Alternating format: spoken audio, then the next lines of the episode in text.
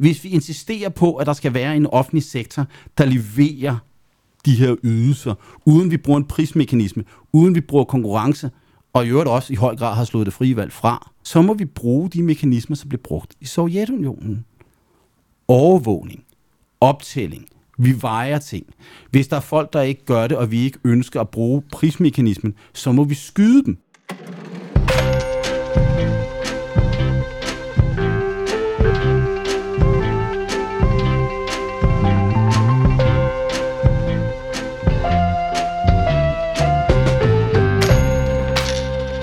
Velkommen til ugens udgave af Boraki og Pengedoktoren. Det er valg edition. Nej, det er det ikke. Det er bare Boraki og Pengedoktoren. Ja. Men okay, det stinker lidt af valg alligevel. Og sådan er det bare, Lars Christensen. Ja, men, øhm, du ved, at jeg har det svært med det her. Jeg ved det godt, men altså, du har ikke noget valg. Nej, det er jo ligesom... Øh, nej, jeg har ikke noget valg. Jeg skal om tale om valget. Præcis. Nej. Dagens tema handler om mine fugtige tær. Ja, og det derfor bliver det et to timers langt program i dag. Hvor jeg brokker mig over og prøver at finde løsninger på det her problem med, at jeg har fugtige tæer. Det er ikke rigtigt. Det, det handler om... løst på en eller anden måde, har det ikke det? Nej. Der må da eksistere nogle produkter. Nej. Jeg har prøvet tro mig. Det handler ikke om fugtige tæer. Det handler om fugtige hænder. Det gør det heller ikke. Det handler om kolde hænder, mm, varme hænder. Præcis. Vi skal tale om det, som du ret usekset kalder for jeg gør ikke, men det, det man i 90'erne begyndte at kalde New Public Management. Ja, det Hvad betyder det? Jamen, der sker ligesom... Politisk, økonomisk er der nogle tendenser i, i løbet af 90'erne, som, som ligesom løber ind over Vesteuropa og, øh, og USA eller Nordamerika, som handler om, at vi bliver nødt til at reformere den måde, vi gør tingene på i den offentlige sektor. Øh, vi bliver også nødt til at give markedsøkonomien en større rolle i, i opgavevaretagelse og en masse ting.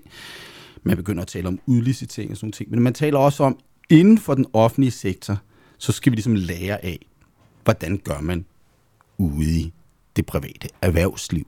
Og ligesom kan vi bruge nogle af de metoder. Og så, så, så i virkeligheden at tvinge sådan frie markedsmekanismer ind i... Ja, nej, men det der, hvor at det her så efter min mening filmen knækker. Fordi fri markedsmekanismen kræver jo en ting, det er, at der er en pris, og der er konkurrence, og der er ting, der kan gå konkurs. Og øh, den offentlige sektor er jo per definition noget, hvor der ikke er en pris. Kan du lige uddybe det, tror jeg? Altså, du siger, der skal være en pris. Forklar det lige. Jamen, det med jo... Markedet består af, at der er nogen, der vil købe, og der er nogen, der vil sælge noget. Og... Øh, Udbud efterspørgsel. Ja, den måde, at de løser det på, det er, at udbud og efterspørgsel skaber en pris, som de er enige om at udveksle til. Jeg har en kop kaffe her. Hvis jeg vil sælge den til dig, så, øh, så kommer jeg ikke til at tvinge dig til at tage koppen. Du kommer til at sige, at jeg vil betale en krone for den. Eller måske er den lige nu frem. Prisen på den kop kaffe afhænger af, hvor gerne du vil af med den, og hvor gerne jeg vil have den. Præcis. Og det, den mekanisme har vi jo ikke i den offentlige sektor, vel? Fordi når jeg, øh, øh, hvis man nu skal have sådan børn i, øh, i skole, så er det gratis. Ikke? Eller det er det ikke, fordi vi betaler over skattebilletten. Men for den enkelte individ, der er det at få barnet over i skolen gratis. Øh, det er det også, hvis du skal på hospitalet eller til lægen. Og der er en række ydelser, der er gratis. Øh, jeg var på et folkebibliotek for et par dage siden, for første gang i mange år. Det var på Frederiksberg Hovedbibliotek, eller hvad det nu hedder. Og hun, øh, jeg kan godt se hende der, der øh, jeg, jeg kunne selvfølgelig ikke finde ud af noget, vel? Jeg var boomeragtig og øh, alt muligt andet. Det er ellers boomernes øh, slaraffenland, ja, biblioteket. Ja, det burde det de jo finde ud af. Faktisk, altså. jamen, du skal bruge dit sundhedskort til og ting. Så siger jeg, okay, det har min telefon. Så siger hun, nej, scanneren kan altså ikke læse det på telefonen. Nå, så var det, så var det lige pludselig tilbage til biblioteket, der var boomeragtigt. Men hvad kostede det mig at være nede på biblioteket og låne den der bog? Ingenting. Øh, og, og øh, bogen handlede jo om danske søhelte, men, men det er totalt urelateret. Men det lød boomagtigt, men det var min søn, der skulle bruge den faktisk. Nå. Det kostede ikke noget, vel? Men, men, men hvor meget efterspørger vi ting, der er gratis? Hvor stor efterspørgsel efter ting, der er gratis? Det ved jeg sgu ikke, altså. Det er svært at sige. Kunne du forestille dig, at det var gratis at købe ind på Volt? Mm, ja, det håber jeg da, det bliver. det, det håber du. Det vil være en lækker oplevelse. Ja, for mig. Så vil, vil, vil, du, vil du sådan oppe dit køb lidt, vil du så også bestille mad fra vold til morgenmad? Ja, Ja, og frokost. ja. Og, og, og du vil ikke bare... Ej, jeg vil give den gas, ikke? Jo, du vil give den gas, ikke? Der vil nok være, gud forbyde det, ret meget madspil, kunne jeg forestille mig. Who cares? Det er gratis. Ja. Ikke?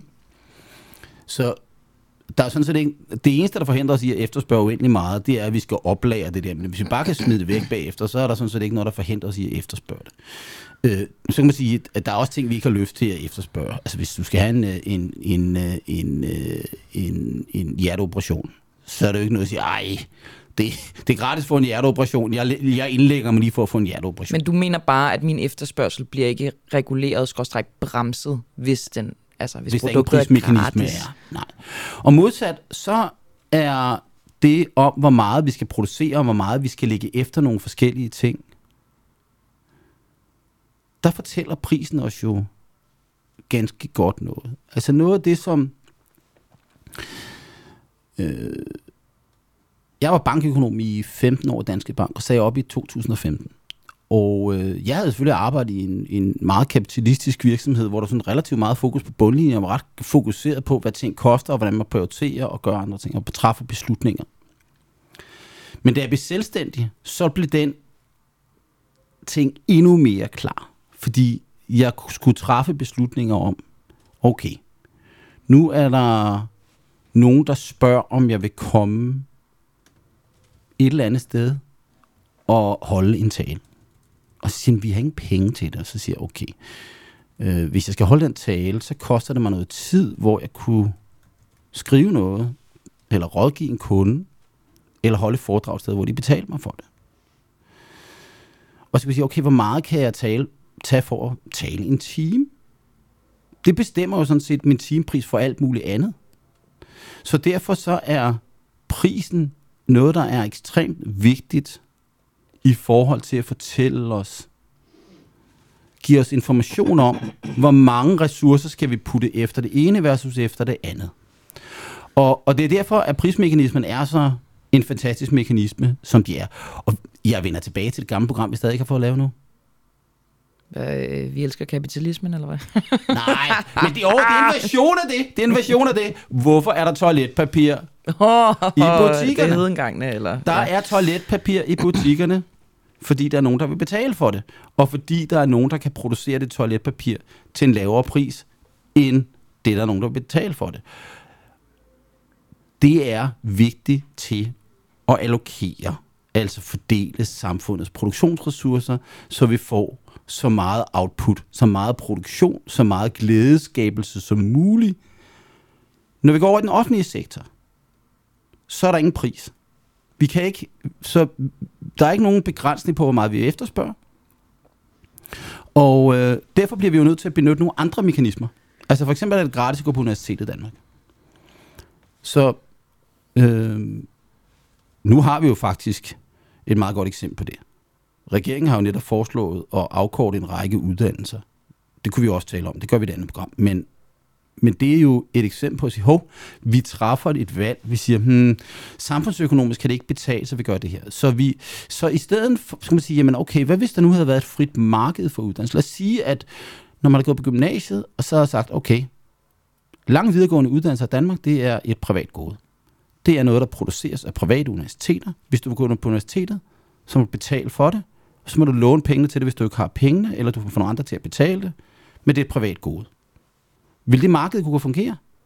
Det eksisterer jo. Ja, altså det, det går jeg ud fra, det ville. Altså, der eksisterer jo masser af private uddannelser. Der, der, øh, Ja, jamen det, prøv, det ville fungere. Spørgsmålet er om, altså, hvordan det ville se ud. ja, men det, der, sigt, det, der ville altså. ske, det var, at, øh, at der er givetvis nogle uddannelser, som ville have det ret svært. Præcis. For de kunne sige, at hvis det er nogle uddannelser, som ikke giver så meget afkast i forhold til, at du kan f- Få en høj din højere indtjening i fremtiden. Fordi der ikke er noget efterspørgsel efter det, du vil producere. Vi kan jo ende med at stå med det problem, at vi så ikke har været så foruds... Altså, vi kan jo mangle. Ja, altså, Typer. markedet kan sagtens begå fejl, men så det, der så sker, det vil så sige, at så vil, hvis, lad os nu sige, at vi har ikke produceret nok studieværter. Ja. Så begynder lønningerne til studieværter at at stige, stige. fordi der bare helt vildt efterspørgsel efter Camilla Borakier. Og så mener du, at flere vil uddanne sig Så som tænker alle, Men, Boraki-uddannelsen. men på den, vil måde er markedet jo i godsøjne hurtigt, men jo også langsomt. Altså, det vil jo kræve noget tid, før de så bliver uddannet. Ikke? Yes, yes, men, men, men, men det jeg siger med det, er, at den proces er jo selvfølgelig løbende, når der kommer nogle signaler fra det. Og så kan man sige, jamen, den offentlige sektor bliver jo også nødt til at, at, at, så at sige, agere, opføre sig som om, at det var markedet. Men Fordi det er vel bliver- egentlig også det, de prøver, altså når de vurderer, det er så ikke markedet selv, der gør det, men de vurderer, Yes. okay, der er ikke behov for så lange uddannelser, nu skærer vi et år og omprioriterer pengene hen et sted, hvor vi vurderer, at der er brug for dem. Præcis. Og det er det, som vi kalder planøkonomi. Dun, dun, dun, dun. Dun, dun, dun, dun. Det der er udfordringen for planøkonomien, det er, at den ikke har nogen priser. Men den kan, vi kan jo ikke afskaffe knaphed på ressourcer, bare fordi vi afskaffer priserne. Så vi bliver nødt til at prioritere. Præcis. Og for at få nogle mekanismer til at prioritere med, så må vi gøre noget andet. Så må vi tælle, måle og veje. Og derfor, når folk de bliver sure på de såkaldte djøffer, der er ansat i sundhedssystemet, og de er også alle dem, det er de kolde hænder, ikke også? Det er de, alle de administrative. Så sidder Det er jeg, dem, vi fucking slår på. Ja, vi vil ikke... Øh, det, er Jamen, det er jo noget- totalt hot topic, det her. Og det er også derfor, vi snakker om det, fordi Ja, det, hvem siger ikke afbiokratisering i den her valgkamp? Og den Jamen, er der er ikke nogen, der begyndt. siger afbyråkratisering. De siger, det er altid det er meget mere menneskeligt gjort, ikke? Uha, tal til følelserne. Det er sådan noget med, altså kolde hænder, det er dårligt, varme hænder, det er super godt. Og så er det bare at tænke, hmm, hvad, er det, hvad er det der kolde hænder? Det er åbenbart syge, altså hvis nu er på, sundheds, på sundhedsområdet, så er det sygeplejerskerne, og det er måske også lægerne. Altså, det er de varme. Det er de varme hænder, de er super gode. Men så er det, jeg tænker, okay, øh, øh, de der øh, sygeplejersker og læger, øh, de, de har nogle IT-systemer. Også Øh, kendt som sundhedsplatformen. Ja, ja. dun, dun, dun. jo, men der er nogen, der tjekker ind. Øh, det er meget rart, når der nu kommer en, en, en, en, en færdselsulykke ind, og, øh, og vi går i gang, så knaller vi personens CPR-nummer ind, så kommer der nogle informationer op om, at den her person er medicineret med noget, så vi skal nok ikke medicinere den med dødt, dødt, dødt, dødt, og det redder vi liv på. Det er et IT-program. Der sidder en eller anden IT-ansvarlig for at lave det der. De der medarbejdere skal også have noget løn, det skal udbetales, og der skal være en eller anden HR-afdeling, som det hedder i dag, ikke? Personaleafdelingen skal sørge for, at der bliver udbetalt nogle lønninger til de der mennesker.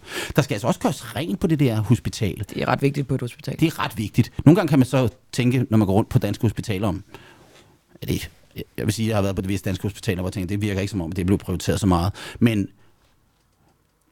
det skal der jo også være. Og så hele den der diskussion om kolde hænder og varme hænder, er det latterligt efter min mening. Fordi, Altså, ideen er jo at kunne effektivisere.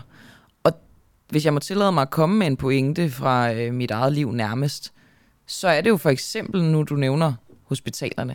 Min mor er sygeplejerske. ja, Hun har forbandet den sundhedsplatform, fordi den faktisk er ineffektiv og altså et af, at den er langsom, og den er totalt dårligt lavet rent sådan uh, IT-teknisk, men jo også, at der skal dokumenteres så meget, som der skal. yes. Men så er der skal ikke der en det? pointe, jamen er der ikke en pointe i, at okay, lad os sige, at folk øh, pa- passer deres arbejde af deres gode hjerte og deres løn, så de behøver ikke dokumentere i hoved og røv. Det er vel det, der er øh, for eksempel konservativs tankegang i deres Jo, økonomiske plan. men, men det, det, det er bare ekstremt letkøbt. Fordi det er ligesom at sige, vi kan have planøkonomi uden plan. Altså, enten så siger man, vi har et marked. For at et marked skal fungere, så skal vi have priser. Hvad sige, at et marked på sundhedsområdet vil kræve følgende. Det vil kræve private hospitaler eller selvejende virksomheder, som konkurrerer frit. Et. Det vil kræve priser på forskellige sundhedsydelser, som nogen købte på markedet. To, det vil kræve, at der var nogle mennesker, som købte det. De ville givetvis tegne forsikringer, private forsikringer, for at kunne købe de ydelser. Så vil der være en prisfastsættelse, så vil der foregå en allokering. Vi har ikke nogen sådan diskussion om, vi synes, at der er for mange kolde hænder i netto, men for, for, altså, der er for mange kolde hænder og for få varme hænder i netto. Den diskussion har vi jo aldrig, vel? Hvorfor har vi ikke den? Øh, fordi man ligesom må gå ud fra, at de har incitament til at effektivisere det så meget de kan, fordi de har altså profit i tankerne. Øj, hvor er det godt det her, Camilla. Ikke? Og det er jo præcis det, der er problemet. Jeg sidder ikke og advokerer, at vi skal privatisere sundhedssystemet eller noget. Det kan jeg godt gøre en anden dag. Men det er ikke det, det handler om, det her program. Det handler om at sige, hvis vi insisterer på, at der skal være en offentlig sektor, der leverer de her ydelser, uden vi bruger en prismekanisme, uden vi bruger konkurrence, og i øvrigt også i høj grad har slået det frie valg fra. Fordi vi har ikke råd til det frie valg. Det er det andet problem. Det frie valg er meget fint. Det er jeg stor tilhænger af, fordi det er en form for Øh, prismekanisme, en form for markedsmekanisme. Når vi indfører frie valg, og hvor pengene så at sige følger enten eleven eller patienten, så tilfører vi de institutioner, som gør det bedst. Men hvis de institutioner ikke kan få lov at gå ned, eller bliver frataget ressourcer, så nytter det ikke rigtig noget. Så er markedsmekanismen ikke i brug. Når vi ikke gør det, så må vi bruge de mekanismer, som blev brugt i Sovjetunionen. Overvågning, optælling, vi vejer ting. Hvis der er folk, der ikke gør det, og vi ikke ønsker at bruge prismekanismen, så må vi skyde dem. Men så Som- glemmer du en ting, Ja. som jo også er argument. Det er ikke mig, der sidder og argumenterer mod dig, Lars Christensen. Nu viderefører jeg bare de argumenter, som er i Blå Blok for eksempel. Vi skal stole på menneskerne. Vi skal stole på, at de, uden at de skal redegøre for det ved dokumentation eller overvågning, udfører deres arbejde efter bedste evne. Vi skal stole på folk. Det, har de, det siger de sgu over hele linjen, ikke? Jo, men det, det er jo også meget fint at sige, at vi skal stole på hinanden.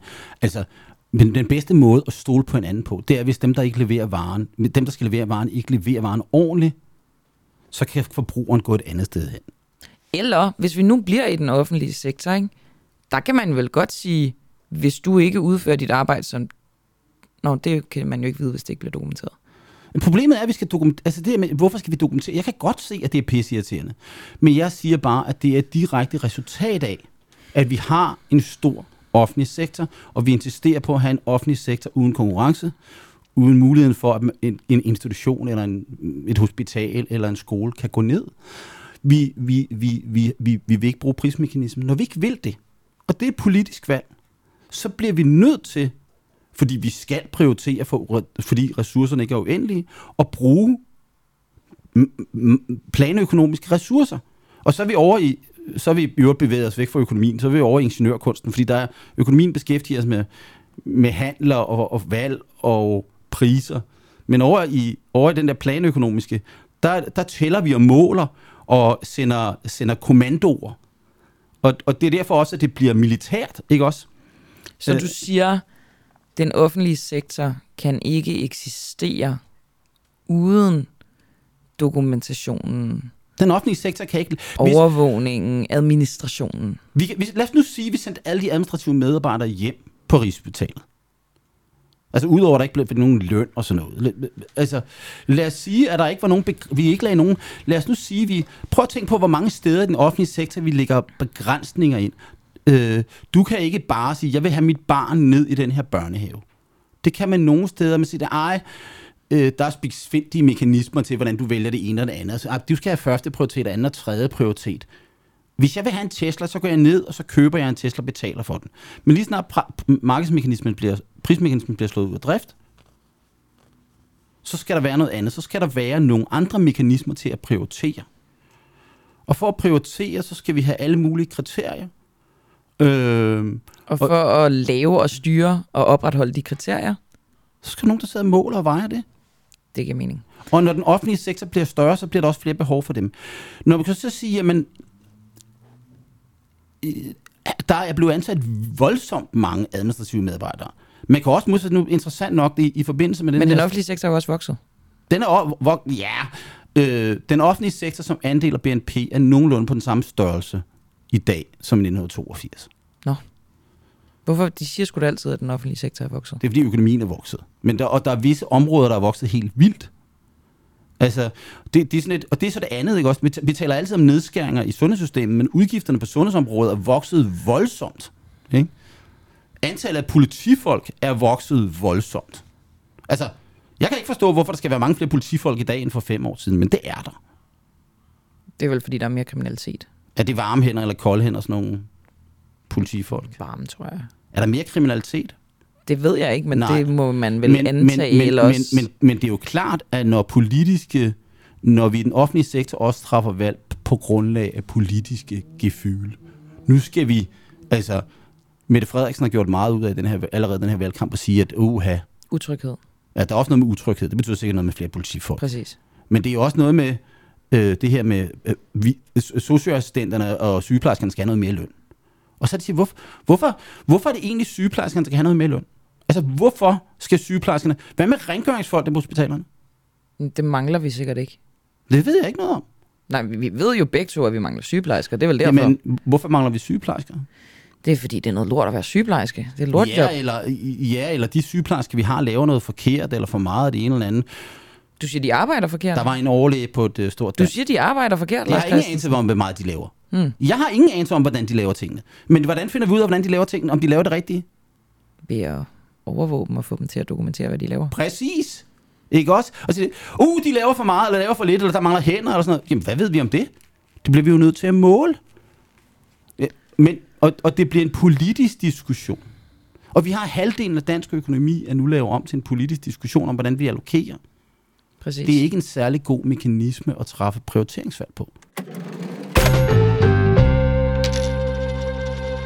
Jeg har nævnt alt for få økonomer i den her ja, hvor her er dine bedste venner henne? Ja, en af mine øh, gode venner, øh, Bill, eller kaldet, eller det bliver jo kaldt, William Niskanen, og Niskanen, som det vil sige på engelsk, eller amerikansk, amerikansk økonom, øh, han skrev en bog om byråkrati for snart 50 år siden, som handlede om den budgetmaksimerende byråkrat.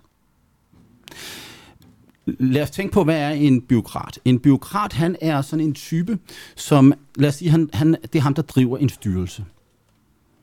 Øh, styrelsen for god kaffe. Og øh, hans budget er afhængig af, hvor stort problemet er med god eller dårlig kaffe. Hvis han nu skal have nogle... Hvad, hvad vil du tro, at han vil ønske? Et stort eller lille styrelse? Stor. Ja. Yeah. Hvad skal han så sige til dem, der er det, som økonomer vil kalde principaler, altså dem, der betaler for det? At han har store problemer. Han vil sige, at der er meget store kaffeproblemer. Kvaliteten er elendig. Vi bliver nødt til at få en stor indsats for at få oppet kaffekvaliteten øh, i det danske samfund. Jeg har behov for meget. Han er også specialist i kaffekvalitet. Han er det, der hedder agenten. Det er det, der hedder et principal agent problem. Der er en principal, der bestemmer over, hvor mange penge, der skal tilføres. Agenten skal udføre problemløsningen. Der er ingen konkurrence, der er ingen, der kan se noget. Han har, der er det, der kaldes asymmetrisk information. Han ved reelt, hvor stort problemet er, men den, der giver pengene, ved reelt ikke, hvor stort problemet er. Så hans incitament er, ifølge Niskanens teori, det er at blæse problemet op. Må sige, uha, det her er meget, meget farligt. Det er meget problematisk. Noget, jeg synes, der er sjovt, det er, når man hører universitetsøkonomer tale om uddannelse. Så bliver universitetsøkonomer lige pludselig meget store tilhængere af offentlige udgifter. På et særligt område. Universiteterne. Der skal nok tilføres nogle flere penge, fordi afkast på uddannelse, det er meget stort. Siger de mennesker, som lever af at være på en uddannelsesinstitution og beskæftige sig med det. Har de incitamenter til at overdrive Ja. gevinsterne? Absolut. Det har alle. Og man, Det er meget kynisk, det her, Lars. Jamen, er det, det er så anderledes? kynisk. Jamen, tror, tror du, når du nu går ned Nå, i... men det øh, er kynisk, fordi hvis jeg må tillade mig at lave Ja. en anden sammenligning, nu laver du universitetssammenligning, så kan man jo lave en direkte sammenligning til, at sundhedsvæsenet blæser deres problemer op. Absolut. Det ved vi godt ikke er rigtigt. Hvorfor er du ikke det? Fordi vi kan se sort på hvidt, at alle sygeplejersker går ned med stress. Ingen Det her- gider at læse men- men- faget. men- Folk ligger ude på gangene. Men- Men, men- Ventetiderne er så lange. Altså, det er jo ikke en, en overdrivelse af problemerne. Prøv igen at tage et meget godt eksempel med det her. Danmarks Radio skulle lige pludselig spare nogle penge. Hvad gjorde Danmarks Radio? Hvad for nogle programmer lukkede de? Detektor, de lavede os om i deadline, tror jeg. De Orientering. orientering. Hvad gør sig gældende ved de her programmer? Øh, de handler om politik. De er folkeligt populære. De er relativt populære programmer. Nå, du mener, de havde incitament til at gøre det til et stort De problem. havde incitament til at skære på de ting, som alle ville blive sure over. De kunne jo bare have skåret på alt muligt andet, man ikke kunne se. Der er, jeg- tror, Danmarks Radio har et budget på 5 De kunne have skåret min milliarder. podcast væk, for eksempel. Har du en podcast på Jeg Danmarks pod- Radio? podcast på Danmarks Radio. Se, ja. Den kunne de bare have Den skåret er væk. produceret eksternt, så jeg er ikke ansat på Danmarks Radio. Nå, men jeg er leverer en podcast Yes. til Danmark. Nå, men det kan de også skære i. Altså, Ja. det kunne de sagtens. Men- men der er ikke så mange, der lytter den. Nej, og, og, og, og det, det, der er min pointe, det er, der er et asymmetrisk informationsproblem. Og så kan man diskutere, hvor sjovt det er forskellige steder, og der er jo en visse ting, som er lettere at afdække end andet. Hvordan løser vi det asymmetriske information? Vi har principalen, ham der betaler, politikerne, centraladministrationen, sætter nogen til at tælle og måle og veje, hvad det er, de egentlige behov er, når de skal tilføre ressourcer. Det bliver man nødt til. Ikke også? Når jeg nu er Men de, mangler der, de må da mangle at tilføre lad os nu, så, ressourcer. så lad os lige sige, nu jeg, jeg, er, jeg er virksomhed. Jeg skal have gjort rent i den virksomhed, jeg ejer. Jeg kan ansætte nogle folk til at gøre rent, men jeg kan også godt gøre, fordi det er svært at, at rende rundt, og jeg sælger det bedutter, så jeg skal ikke bruge tid på at specialisere mig i at have nogle rengøringsfolk gående. Så jeg køber den ydes ude i byen. Hvordan gør jeg det? Jeg skriver en, jeg laver det, der kaldes et udbud. Jeg siger, jeg vil godt bede nogen om at byde på. I skal gøre rent efter de her de kriterier. Hvad sker der så? Så kommer nogle forskellige virksomheder og siger, vi vil godt gøre rent for den pris til at levere det her produkt. Og så gør de det, og hvis de ikke fylder op til det, så ophører kontrakten. Der er en konkurrence, og dermed så afdækkes den her asymmetriske information, fordi der er en konkurrence, der gør, at alle har et incitament til at sige, sætte en så lav mulig pris, På så For- god mulighed en ydelse. Ja. ja. Ikke også? Hvis, hvis der ikke er den mekanisme, hvis der ikke er konkurrence, så er der asymmetrisk information. Information afdækkes ikke med mindre nogen, der overvåger det. Så jeg siger, hvis man nægter, man kunne jo også gøre det. Altså, der er jo stadig masser af kommuner i det her land, som ikke har udliciteret rengøring. Hovedparten af de danske kommuner har udledt. Det er meget sjovt med det her med sundhedssystemet. Det er meget, meget grisefyr at tale om, om, om, at vi vil lave noget privat i sundhedssystemet. Vi kan sandelig ikke have private hospitaler, men det har vi så alligevel fået et vist omfang ja, det er jo sådan en hybridløsning, Ja, hvor man bliver fungerer. sendt på privathospital, hvis der, fordi der er noget behandlingsgaranti og sådan noget. Det er jo endnu dyrere. Ja, og så fordi det er de samme medarbejdere og sådan noget. Ja, ja. Øh, men, men, men øh, noget, der er jo interessant, det er, hvis man fortæller amerikanere, at i Danmark, der er, der er hovedparten af de ambulancer, der kører rundt i landet. Hvad står der på siden af dem? I, I Danmark? Ja. Der står et firmanavn. Ambulance? Der står et firmanavn. Øh. Falk. Åh oh, ja, det er jo... Oh, hold op. Vi har haft privat øh, ambulancedrift i det her land i over 100 år. Øh, hovedparten af de brandbi- brandbiler, der kører rundt i landet, er også private. Der er visse kommuner, min, den kommune, jeg bor i, Frederiksberg Kommune, som lige nu har store budgetproblemer, som har et offentligt brandvæsen. Hvorfor dog? Hvorfor er det ikke sat i udlicitering? Fordi, men når man ikke udliciterer dem, så skal man jo så gøre noget andet. Så det jeg siger, det er, at hvis man nægter at bruge markedsmekanismen, Og det gør man, fordi, hey, og det politisk, det kan man ikke lide. Præcis. Fint nok, og det vil jeg ikke blande mig i. Så siger jeg bare, så må konsekvensen være, så må man have nogle kolde hænder til at tælle og måle og veje, om de ydelser, der skal leveres, de bliver leveret, og til at træffe prioriteringer. For der skal prioriteres. Der skal også men prioriteres. siger du jo også, at afpriv- afbiokratiseringsstrømmen er en løgn. Eller altså, det kan Ja, det er en illusion. Ja, det er efter min mening illusion. Der var en periode i 80'erne, hvor det begyndte at blive populært, og jeg tror faktisk, hvor man begyndte at sige det her med, at øh, den offentlige sektor skal drives som en virksomhed. Og jeg har altid syntes, det var fuldstændig hjernedødt, fordi hele, hele præmissen er jo, at hvis man kan drive det som en virksomhed, så bør det slet ikke være den offentlige sektor, vel? Altså, den offentlige sektor bør jo som udgangspunkt kun gøre det, som den private sektor ikke kan løse. Ikke? Nu, nu, øh, nu, nu ja, har... eller som, altså, den er vel bygget op, altså den offentlige sektor er vel opstået på baggrund af netop, som du siger, noget omfordeling. Vi vil gerne have Yes, lige man kan jo vilkår for alle, be- nogle benyt- rettigheder. benyt- vi kan jo sagtens lave omfordeling, uden at have offentlig produktion. Det er rigtigt. Og og det, det, det, det glemmer vi tit i den her diskussion. Der er, en, der er en forskel mellem produktionen og finansieringen. Det kunne jo godt være sådan. Lad os nu sige, at vi tog sundhedssystemet.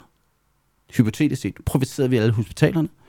og vi oprettede, og det skulle finansieres gennem sundhedsforsikring, så kunne staten bare betale alle vores sundhedsforsikringer. Det er der jo lande, der har de tilsvarende systemer. Singapore, Holland, Tyskland delvis. Øh, eller at det var arbejdsgiverbetalt, eller alt muligt andet. Det er jo ikke givet, at den måde, vi har indrettet sundhedssektoren på, skal være som i Danmark. Der kan være mange dimensioner alle mulige andre steder. Jeg har ikke nogen, jeg har ikke, jeg har ikke særlig stor ekspertise i sundhedssektoren. Jeg taler, vi taler om det generelle begreb. her. Ja, Jeg ja, taler ja. om, øh, øh, at hvis vi, hvis, vi, hvis vi slår markedsmekanismen fra, så skal der være noget andet til at prioritere. Vi kan ikke have en offentlig sektor uden at have en plan, uden at have prioritering. Det du i virkeligheden siger, er, at det skal styres, det skal kontrolleres, fordi der ikke er øh, de frie markedskræfter til at give incitamenterne for at levere det bedste produkt. Yes. Ja, okay. Hold op, hvor var det godt, det der. Men jeg vil stadig gerne øh, vende tilbage til det der med, at du siger, når man skærer for eksempel 1%. Ja.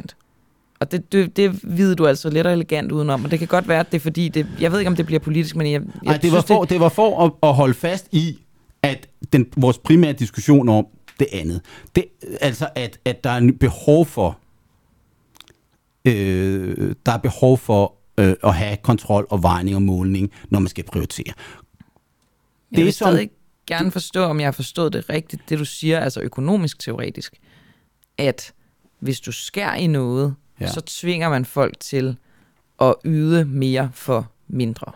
Lad os nu sige, at vi har et ministerie, der, der producerer på det, der kaldes den efficiente rand. Det vil sige, at de ressourcer, der er i den, det givende styrelse eller ministerie, offentlig enhed, faktisk bruges helt optimalt, og man producerer de øh, administrative medarbejdere, og det er rengøringspersonale, det er produktionspersonale, der er, de fungerer godt sammen, og det IT-udstyr, de bruger, det kapital, de Alt kører. leverer optimalt Perfekt. effektivt. Ja. Yes. Og vi så modsat har en virksomhed, eller en offentlig ydelse, og en offentlig styrelse, hvor at, altså, de kunne sagtens producere det samme med en tredjedel af ressourcerne. Men vi observerer bare begge styrelser. Den ene styrelse producerer noget, som har meget politisk bevågenhed. Øh, og den anden, den anden gør ikke. Lad os sige, at den, den første styrelse, det er, det er, justits, det er Justitsministeriet. Eller det er, det, det, det, det er, øh, det er domstolene. Og den anden, det er sundhedssystemet. Der er ikke nogen, der er særlig interesseret i, hvordan domstolene og hvor effektive de er. Nej, fordi der ikke er nogen problemer der.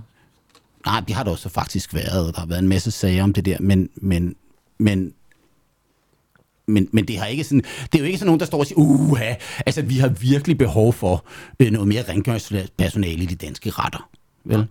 Men det kan godt være, at det var der, det et problem. Men, men, men, men det er virkelig politisk salgbart at gå ud og sige, uha, altså sygeplejerskerne, de er virkelig, de, det er nogle stakler. De har det virkelig, virkelig hårdt. Og det kan vi alle sammen blive enige om. Fordi det kan vi jo se. Og, og prøv at høre, de, de græder, og de slider og hårdt. Men altså, øh, kontorpersonale på sygehusene, de er bare onde, og hvis der, hvis der sidder en eller anden kantskændt pol øh, på, på 28 år, og sidder og laver noget regnark på sygehuset, han er også virkelig et svin. øh, men, men det er sygeplejerskerne, de lider virkelig. Også hvis den sygeplejerske er ved at tage, skrive en PUD øh, i kontoret lige inden siden, så er de også stadig ofre. Og igen, jeg har ingen anelse, fordi der er ikke, jeg har ikke fået afdækket det her.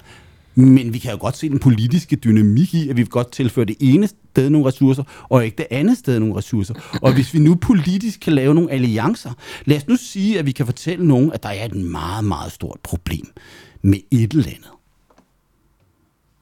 Så vil alle, så, så altså, hvis, hvis vi for eksempel nu siger, Men Lars, der er. Indvandrerkriminalitet, det er det største problem i Danmarks historie. Det har været, altså hvis du tager og kigger på øh, politisk opmærksomhed de sidste 25 år, så må man tro, at øh, Danmark, det er sådan, øh, altså vi har masse skyderier, vi har øh, massive arbejdsløshedsproblemer, vi har kæmpe store ghettoer og sådan noget, hvilket er faktuelt er fuldstændig forkert. Men, men det, er, det er et kæmpe problem. Altså, der er lavet undersøgelser over det sidste... Men hvad, hvad skulle deres inci- incitament, politikernes incitament til at puste op være? Det, det er meget let at fortælle det her. Folk kan godt blive skræmte, og sådan, der er ikke nogen, der ved noget om sandheden. Der er ikke nogen, der kender nogen tal om noget som helst. Hvis man spørger danskerne om, hvad koster et eller andet, så ved danskerne jo ingenting om, hvad sundhedssektoren koster i forhold til, hvad noget andet koster, vel? De skal bare have flere penge. Der er en idé om, at sundhedssektoren er blevet skåret ned og blevet skåret ned og blevet skåret ned. Men hvis man kigger på de faktiske tal, så er udgifterne til sundhedsområdet de sidste 20 år stort set vokset hurtigere end stort set alle andre områder. Måske med undtagelse lige politiet. Vi er også blevet el- flere ældre og mindre, eller mere syge. Der er mindre, vi er ikke blevet mere syge, vi er blevet mindre syge, men vi er blevet ældre, så der er flere, der, der bliver syge. Så der er også et underliggende Et demografisk træk. Fuldstændig rigtigt. Men det sjove er, at det der demografiske træk korrigeres for, at man måtte forvente, at der var en eller anden produktivitetsvækst. Vel? Altså, øh, det er sådan et, at, hvad er produktivitetsvæksten? Er det, er, lad os nu sige, at man antog, at væksten i den offentlige sektor skulle følge væksten i den private sektor. Og så sagde man, okay, I, I får en procent mindre om året, tilført til jeres øh, områder, til styrelser og ministerier, fordi det er, den, det er den produktivitetsvækst, du observerer i den private sektor. Vil det være fuldstændig vanvittigt at kræve det af den offentlige sektor? Det, jeg tænker ikke, den private sektor afspejler sådan Det er samme produkt. det samme produkt, men, men, men øh, dem, der efterspørger det, er jo anderledes. Dem, der efterspørger, det, det er vel ikke et, et udsnit af den brede Nu befolkning. men altså, sige, øh, hvis- hvis, hvis nu at teknologisk udvikling gør os bedre, gør, gør, øh, gør supermarkederne bedre til at levere deres varer, reducere priserne. Hvorfor, hvorfor, hvorfor kan man ikke stille samme krav til sundhedssystemet? Lad mig, lad mig tage et, et rigtigt godt emne, som er et eksempel på det her, som om vi noget, som de borgerlige har fundet ud af, og som delvis også øh, øh, øh, Socialdemokraterne fundet ud af. Det her, det kan vi godt. Det her kan, det er der ingen, der kan lide. Jobcentre. Ja, det er rigtigt. Ej, jeg havde et interview med Peter Hummelgaard, og han kan faktisk stadig lidt godt lide det. Lidt. Okay. Jamen, Men altså, det er rigtigt. Det er altså- en ny boksebold. Ja, jobcenter, ikke også? Der er sgu ikke nogen... Altså, Plus, hver- det er også et pengetræ. Man kan bare skære i de jobcentre der. Ja, det er væk med det. Ikke også? Øhm, nå, det er fordi, at der er ikke nogen, der ved, hvad jobcenter går ud på. Og nu, øh, nu vil jeg afsløre på National Radio med, for vores tusinder af lyttere. Vi er faktisk en af de eneste... Øh, det er en privat sektor produceret øh, radiostation, den her. Korrekt. hvor vi producerer noget, uden at vi får nogen offentlige ydelser for at gøre det. Vi laver public service. Det er øh, modsat øh, reality-tv på en public service-kanal. Nå, hvis der er nogen, der vil spare nogle steder. Nå, øh, hvad laver jobcentrene? Jobcentrene har en officiel... Opgave, der hedder at få folk i job. Okay. Øh, Eller pine og plage dem, der ikke er. Yes. Nu, nu øh, vi, vi, altså, jobcentrene opstår egentlig i begyndelsen af 90'erne, løbet af 90'erne. Øh, den nye regering kommer til i 93, har man en ambition om at få redu- reduceret ledigheden. Vi har på det der hvad tidspunkt over 10 procents ledighed. Jeg tror faktisk, vi var på en 12-13 procents ledighed, da vi topper i 92-93. Og en ret stor del af den ledighed siges at være såkaldt strukturelt. Det kan simpelthen for en masse mennesker ikke betale sig at arbejde på det tidspunkt, fordi deres dagpengeydelse er så høj, og man kan få det så lang tid, at det ikke kan konkurrere med en ufaglært løn. Eller at en, en ufaglært løn ikke kan konkurrere med det. Så der er ikke incitament til at arbejde. Det ved man godt, det kan man identificere, men man har ikke lyst til at skære ydelserne. Jeg var selv embedsmand i, i, i den regering, og jeg kan huske, at man indførte noget, der hed Ungeydelsen. Ungeydelsen var en helt fantastisk, enorm succes, som regeringen var meget flov over. Det, der nemlig skete, det var, at man sagde til nyuddannede, at man ikke havde ret, en ny, nyuddannede gymnasieelev, at jeg tror, vi kan ikke huske, om man var under 20 eller 18 eller et eller andet, man havde ikke, man havde ikke ret til nogen ydelse, medmindre man tog accepterede en uddannelse, eller også ville ydelsen blive halveret. Og det, der skete, det var, at al ungdomsarbejdsløshed sådan bam, forsvandt meget hurtigt. Fordi det, der skete, det, der var no- normalt dengang, det var, det var ret normalt lige at melde sig ned på bissen. Når man havde gået på gymnasiet, så tog man lige et år, hvor man lige hyggede sig. Det var der nogen, der gjorde. Det vidste alle godt. Det kunne man, men man kunne ikke skære i de der ydelser. Det var, det var øh, socialdemokratisk hjerteblod. Men, men hvis man nu ikke vil skære i ydelserne, hvad gør man så? Så kan man jo øh, gøre det pisse hammerne røvsygt at være arbejdsløs. Fordi det fedeste ved at være arbejdsløs, det er sådan set, der kommer en ydelse hver måned, Som du ikke skal arbejde for. og du skal ikke lave noget. Du kan holde ferie. Jeg har lyst til at lægge en lille note og sige, at det er ikke så sjovt at lave ingenting. Men okay, jeg Nej, hører, nej. hvad du siger på et teoretisk plan. Det, det, det, jeg, vil- det, jeg vil prøve at fortælle med det er, det er, hvordan får du så folk til at arbejde? Det er, at du begynder at genere dem. Og hvad er det hele det her system, det handler om? Det er ultimativt at genere folk, der er arbejdsløse. Det er det, Man siger. siger til dem, prøv at høre her, I skal møde op på arbejdsformidlingen en gang om ugen, eller på øh, jobcenteret en gang om ugen. Du eller, skal i praktik, du skal Ja, kurser, du skal tvinges til at skrive ansøgninger, det at er CV. forfærdeligt, Ja. og det er på en anden måde også nedværdigende over for mennesker. Og jeg, jeg, jeg kan slet ikke udstå det. Men vi skal bare vide, hvorfor vi gør det. Vi gør det, fordi vi ikke er villige til at gøre det mest simple. Skæreydelsen. Hvis vi nu sagde, dagpenge, det får man i tre måneder eller seks måneder, og så er det slut. Hvad vil så ske? Ja, så vil der nogen, der vil få det svært. Men der var også en ret nogen, der ville finde et job hurtigere. Men det er jo et voldsomt hyggeleri så, for dem, der ikke vil skære i ydelserne fra deres side. Nej, men, det, men min pointe er bare, at hvis man nu fjernede jobcentrene, hvis man fjernede alle de her krav, så ville vores arbejdsløshedsniveau der stige voldsomt. Og, og, og kan Ja, sige, ja. Så øh, jobcentrene har en opgave, men, men, men i virkeligheden er det slet ikke den rigtige. Det er slet ikke derfor, man har det. Og, og, og, og, og min pointe er, vi, vi, kan, vi, vi taler hele tiden om det der, men vi forholder os ikke til, hvad er de reelle problemstillinger. De reelle problemstillinger, det er fraværet af markedet, og at den offentlige sektor kun kan træffe valg på planøkonomisk manér, hvis der skal være en offentlig sektor. Og hvis den ikke er planøkonomisk, så vil der være helt enormt spild. Så jeg er til personligt stor tilhænger af planøkonomi, når man har en offentlig sektor. Det værste er at have planøkonomi uden plan. Det var bare meget smukt formuleret, Lars, så jeg vil Tak. næsten ikke sige andet end... Hallo, vi har glemt at fortælle noget, som er meget vigtigt. Det er vigtigere end alt andet. Ja. Jeg håber, vi stadig har alle lytterne med. Det tror jeg nu, fordi jeg synes, det her har været meget spændende. På onsdag, det vil sige nærmere bestemt den 12. Oktober. oktober, i Arkitekternes Hus Yes, i København. her i København. Klokken 8.30, der holder vi en live-optagelse af Boraki og Pengedoktoren. Det Hvor er det vanvittigt. Det er et event. Det glæder vi os til. Det gør vi Og bestemt. det kommer til at handle om boligmarkedet og inflation og renter, og, og også lidt om, hvordan dansk økonomi har det lige nu. Og det, øh, så vidt jeg tænker, jeg tror, det tager en halv times tid. Ja, måske noget lidt mere. minus. Og Altså vi laver med det sammen i samarbejde fra- med Økonomisk Politisk Netværk. Ja. Yes. Og øh, der bliver også mulighed for at stille spørgsmål.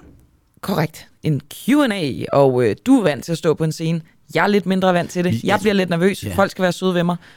Men vi kan love, at det bliver lige så godt, som det I hører her i radioen. Måske bedre, og så har I jo mulighed for at byde ind, så det er Ja. da en kæmpe opfordring Det til at kræver, komme. det kræver tilmelding, så det kan man lige gå ind øh, og øh, se. Vi deler det både hos, på Den Uafhængige og på Økonomisk Politisk Netværks hjemmeside. Præcis. Men øh, ja, vi glæder os til, at der kommer en rigtig mange lyttere ind og ser det og hører det. Ja, også bare fordi, hvis det er os to, og så to i publikum, så er det jo akavet. Så please kom. Ja, så bliver det lidt mærkeligt, hvis det kun er vores, vores Ej, jeg tror, det, jeg tror, det bliver er virkelig, virkelig øh, oplysende, og jeg går ud fra, at øh, mange, når de lytter det her, også sidder med en masse spørgsmål, hvor de tænker, Camilla Boracchi, hvor er du dog en kæmpe hat, du ikke spørger Lars om det, og Lars, hvor er du dog en kæmpe hat, at du ikke spørger mere ind til, hvorfor Camilla Boracchi har fugtige tær og sådan noget. Så det er Ja. jo noget, man får mulighed men, for men at spørge kommer, om. Vi kan ikke lave en hel time om fugtige tær, Camilla. Det tror jeg simpelthen Nej, ikke, der er et marked for. Nej, men det er der jo nok ikke, hvis vi har øh, det frie marked i, i indhold af det her program. Det er derfor, du har blevet nødt til at have statssubsidier over på den der. det er sin podcast på DR. Det, Det er handler ikke på kun om... Prøv, jeg er faktisk en, en fri privat virksomhed, som leverer en podcast til nogen, der tilfældigvis er statsstøttet. Jeg er en privat leverandør. det er Ikke? sejt. Det er sgu meget godt. Ja, Øhm, så på den måde, jeg er ikke bundet af DR's linker. På nogen måde. det er heller ikke. Lars Christensen, tusind tak for i dag. Selv tak. Vi ses nemlig. Vi ses på onsdag.